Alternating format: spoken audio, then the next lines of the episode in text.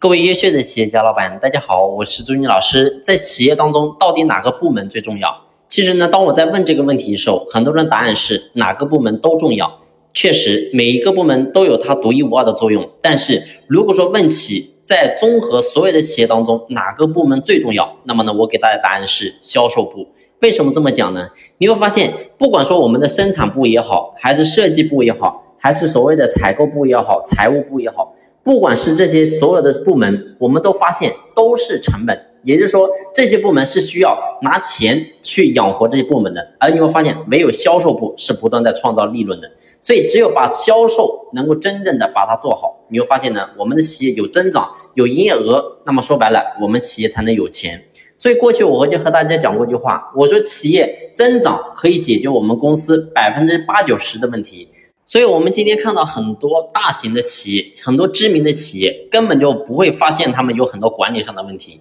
包括说我们经常会遇到的招人问题、留人问题。为什么这些企业会不会遇到这些问题呢？答案其实非常简单，就是因为这些企业在持续的增长，而持续增长你会发现这企业就有利润，而有利润其实员工就会变得特别好招、好用、好管理。所以呢，我想告诉大家是，如果说我们企业有利润，你会发现真的可以解决很多问题。员工今天来了一个人，说他不努力，我们呢给他翻倍工资，你会发现他就变得努力了。如果说他还不努力，那么呢我们随时可以把他干掉，那么你会发现随时就有人能够代替他。所以呢，我想告诉大家是，一定要抓住我们的核心部门。所以过去很多人还深陷在企业的生产这一块。我想告诉大家是，如果说你的销售没好，你没有订单，你把你的生产管理的再好又有什么用呢？所以很多人是本末倒置，总觉得是我生产管理顺了之后我才去抓销售，其实你会发现这完全是错的。只有我们把销售不断的扩大，如果说真正等到一天，你比如说销售额